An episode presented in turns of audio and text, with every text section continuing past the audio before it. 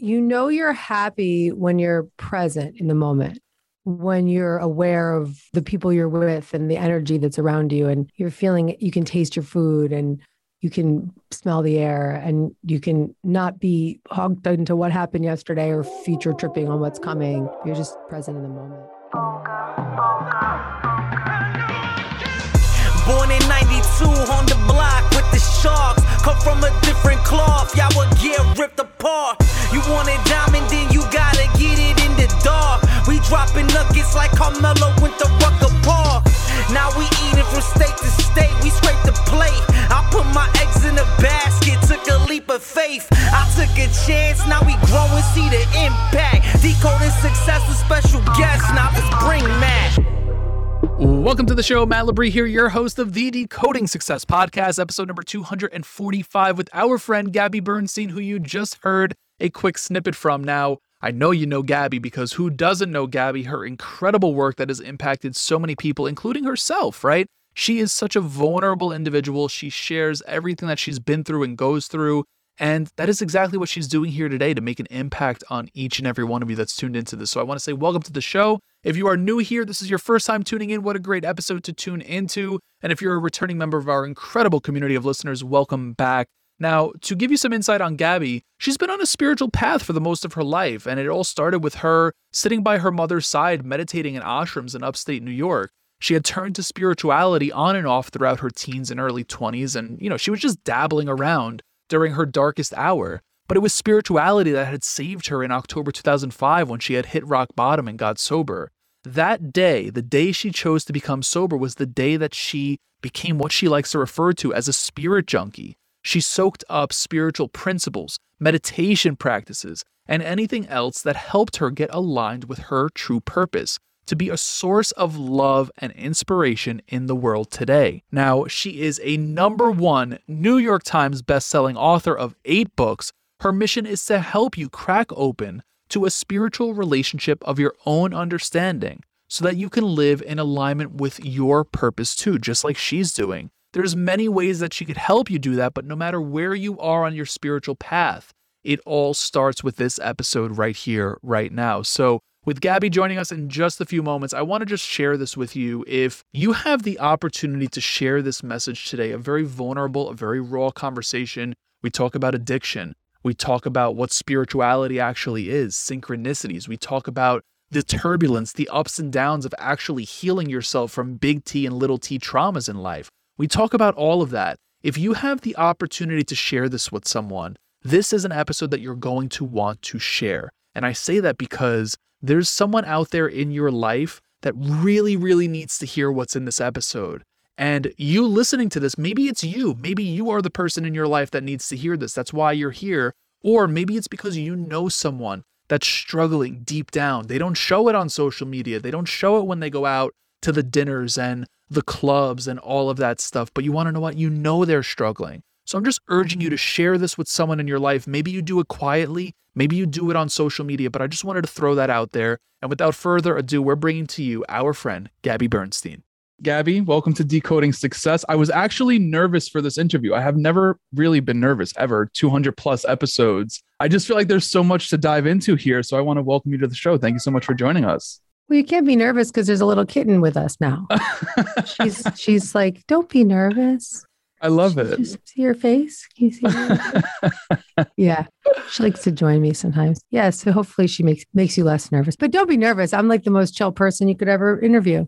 Here we go. no, no, no, no. I'm excited. That's what it is. It's, it's an excitement. But I actually want to start this off in a rather unconventional way. I've really never done this, but from knowing your work, your books, hearing you on other podcasts, so on and so forth. I'm just really curious to learn what's a question that you wish more people would ask you and how would you answer that? What a nice question. What would I wish more people would ask me? I would like to have people ask me more about what my spiritual life is like. And what is it like? It, what it means to have a spiritual life.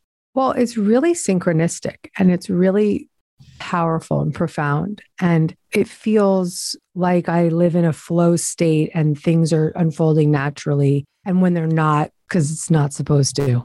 And it's faithful and steady.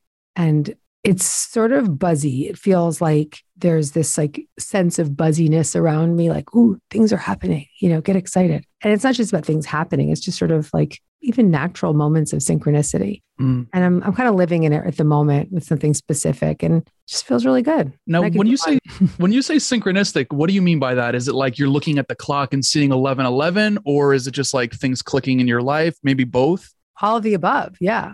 And I, I think, you know, there's something recent that I'm showing up for. And I said, I'm not going to do this unless it's easy. Kind of what I said to the universe. Like, I'm not going to do it unless it's easy. And so that was going to be an answer. You know, if it's not easy, it's not going to happen. Right. And it's been really easy.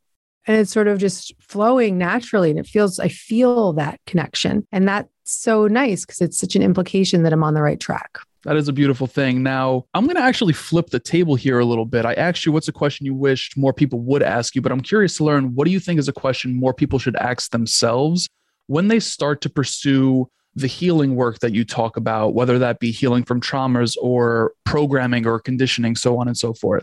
I think that people should start asking themselves, what am I running from? Okay. what impermissible feelings and experiences from my past am I running from? Because all of our coping mechanisms and addictive patterns and fear based stories are just a form of running from impermissible feelings. Mm.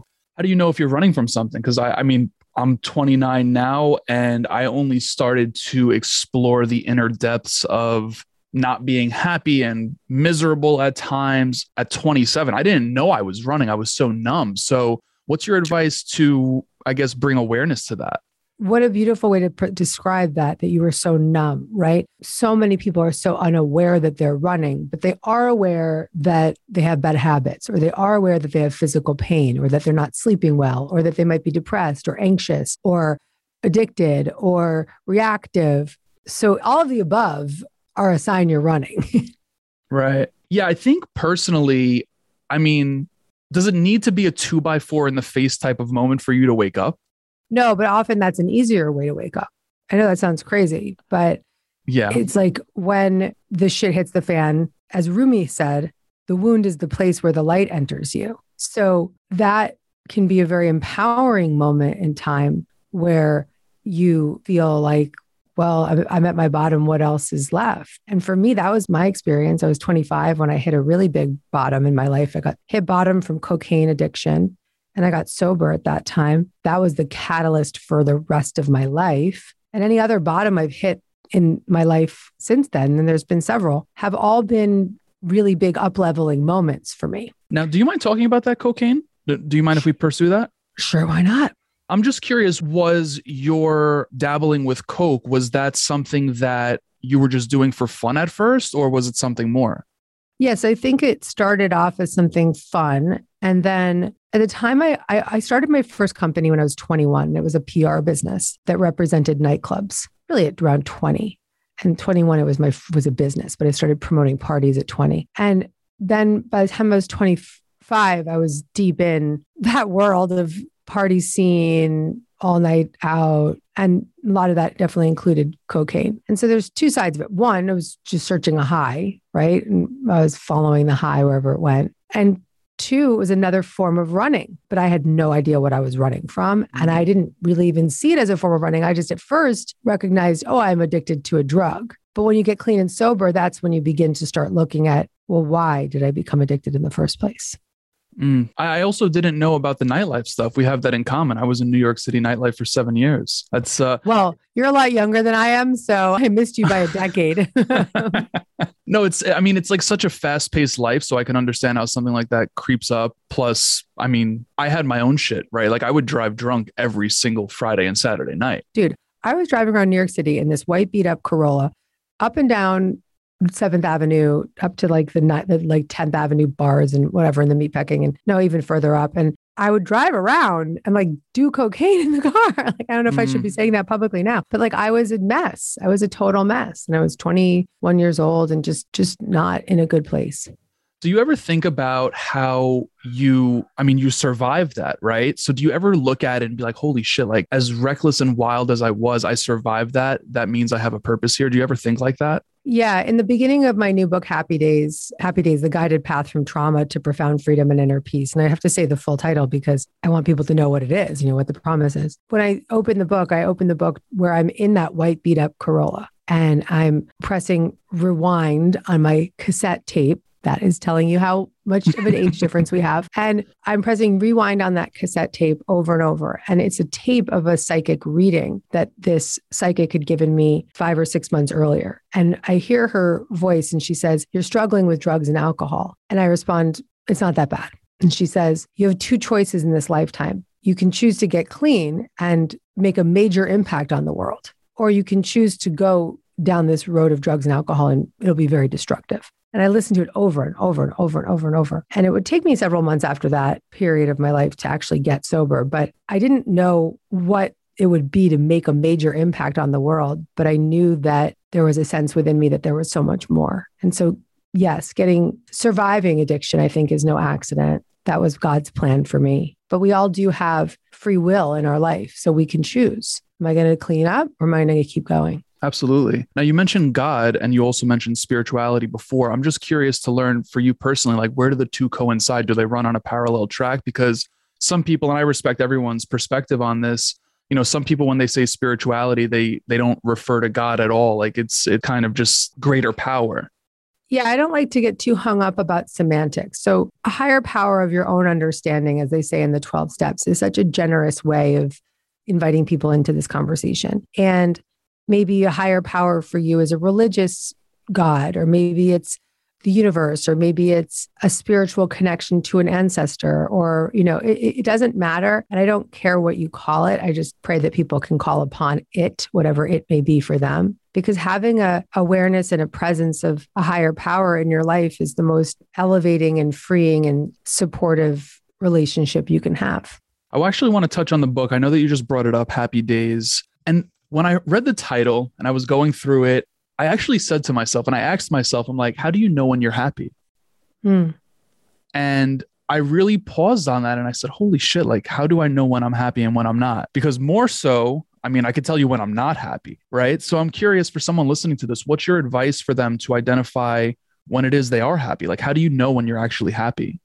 You know, you're happy when you're present in the moment, when you're aware of what of the people you're with and the energy that's around you and you're feeling you can taste your food and you can smell the air and you can not be hogged into what happened yesterday or future tripping on what's coming. You're just present in the moment. Mm, that is a beautiful place to be.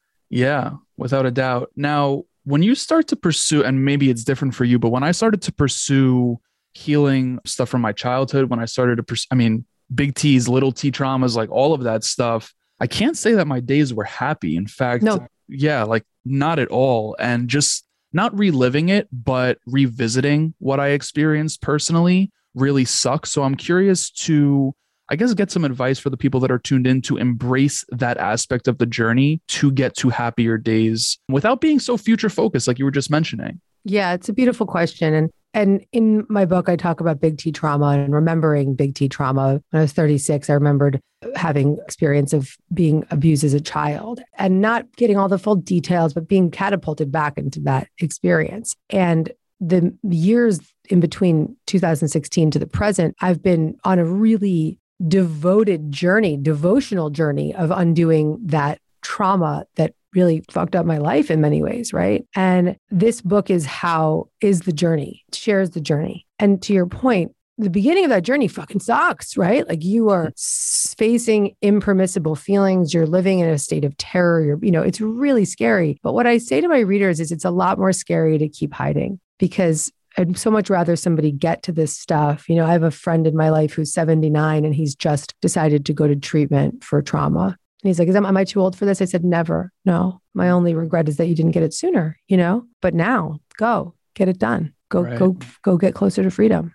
Now, from someone in your perspective or in your shoes where you've done a lot of this work on yourself, and when did you said it started at 25, correct? It all started really when I was 25 and got sober, and that began the journey. But I didn't know that there was big T trauma there because it was I was I had dissociated from it. So it was it was in my unconscious awareness, but not in my conscious awareness. Right. And I didn't know that until I had a dream at 36 and the memory came back to me. And so it was when I became 36 that I started to do a lot of deep dive trauma recovery, spiritually and therapeutically. And that's what I write about, particularly in this book. Now, how do you personally buy into just like knowing that this work never ends? I mean, I'm not going to sit here and say off yourself, right? God forbid, knock on wood. But like sometimes it just kind of like when I think about that, at least it kind of sucks. It's just like, damn, like this work is continuous. Mm, the work's continuous, but the pain is not. Okay. Okay. So the more you show up for yourself, the less suffering you have. And so keep showing up and you have less and less and less suffering. And there is total freedom on the other side. And I'm living in freedom and inner peace right now. Do I still have therapy every Wednesday? Do I still have 12 step meetings? Do I still have a sponsor? Yes. But I feel fucking awesome. And they say in the 12 for you? steps, you know, like when you get, when things get good, work your program more, right? So, like, don't stop. Don't ever stop. Keep shining the crystal. But there is freedom on the other side. And I can promise you that. Now, do they say to not stop the work when things get good because of maybe self sabotage or? Self sabotage, falling back into old patterns, all of the above. Yeah. That's so interesting. Forgetting where you came from, you know? Yeah, absolutely. If people pick up this book, I know we're, we're only we only have a couple more minutes here. If people pick up this book after listening to this, if they could only take one thing away from it, what would you want that thing to be? You have the power within you to feel safe. You have the power within you to feel safe, but what happens if they feel powerless before they start this journey? Open the book. yeah. Yeah. It's that simple. Okay. Yeah, because the path is laid before them. So here's how it, how it works. So you feel powerless, but you want to grow. You want to heal. You want to learn how to self soothe. You, you don't want to be stuck in that fear cycle anymore. You're listening to us and you're still listening, you know, 20 minutes in. So there's a desire. So whether it's my book or somebody else's, but in this instance, we're talking about happy days. So you have a spark of interest. Go to Amazon and you listen and you listen to that book or read that book and just keep reading because that's I believe that our higher power works through podcasts, works through books, works through friends, works through something they might hear you say. So if someone's still listening, this is a sign that there's a desire to heal and that there's direction in front of them. Problem often is, is that people are like, I need help. I want a miracle. I want to feel better. Then Mm. they get to the podcast, they hear about it, the author, the teacher, whoever it is, they don't fucking do anything with it.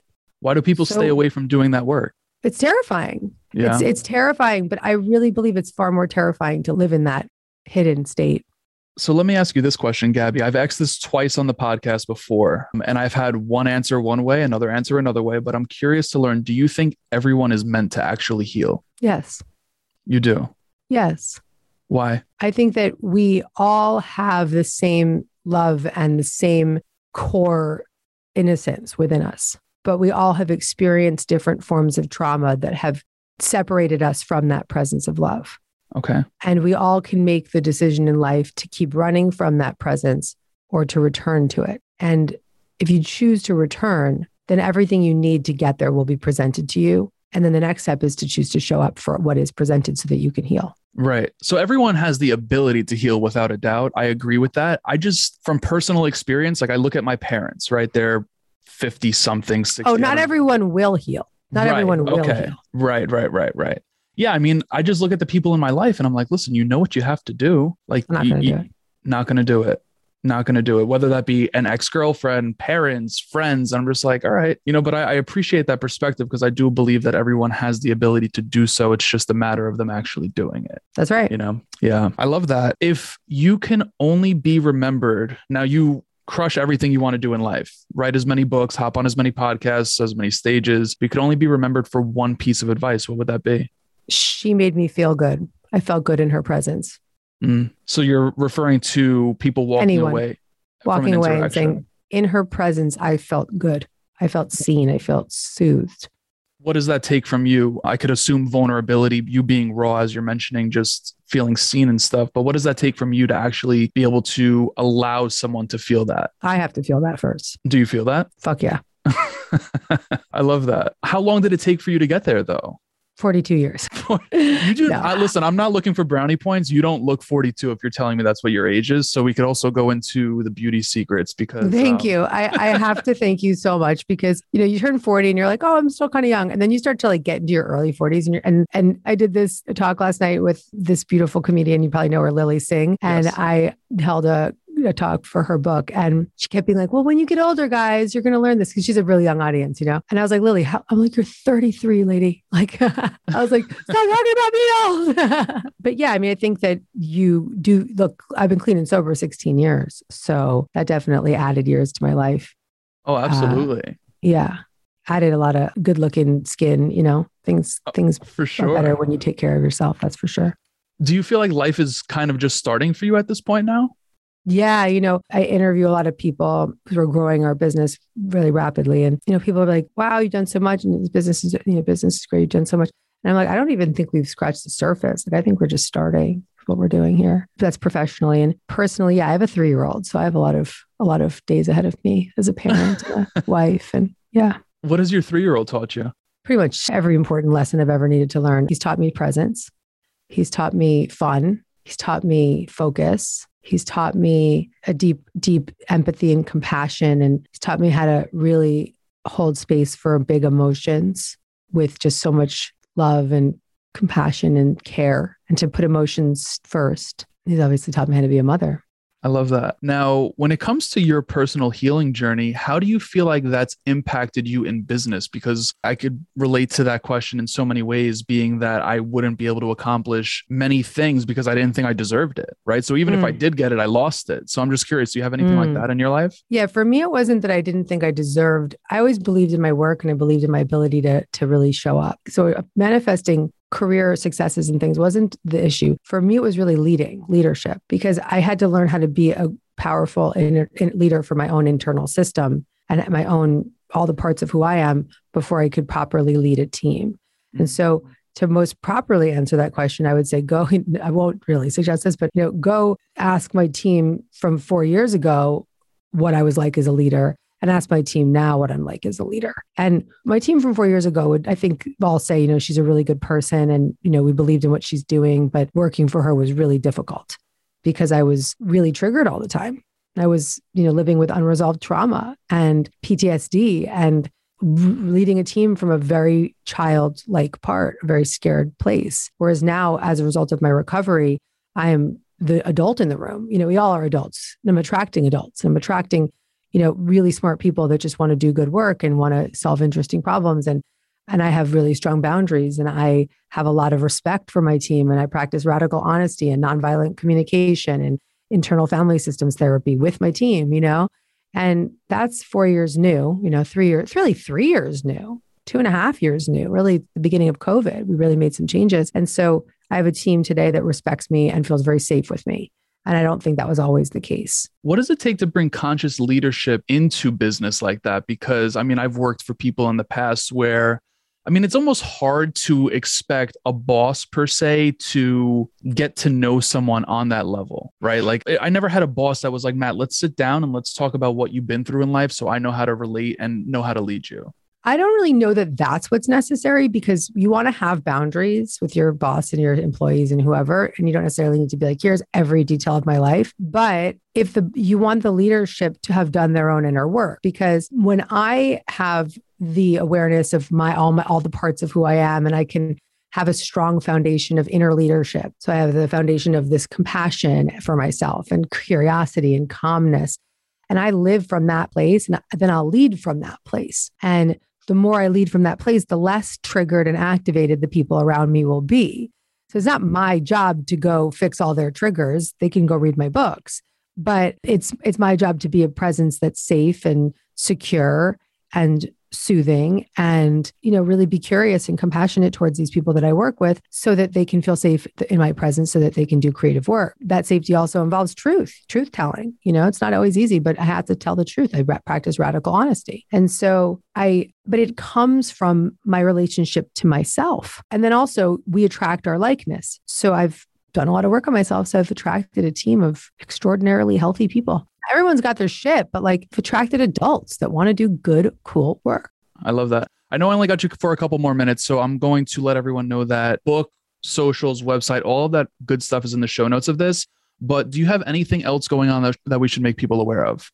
I mean, I have so much going on, man, but I think right now my biggest prayer is that someone pick up this book and follow the guidance. Happy days because this book changes changes you on a molecular level. I can promise that. I love that. Well, Gabby, I want to make sure I'm getting you out of here on time. Thank you so much for this opportunity to be able to amplify your message. Definitely appreciate it. You're so lovely and you're you're such a great interviewer and it's it's wonderful to have connected with you like this. Thank you.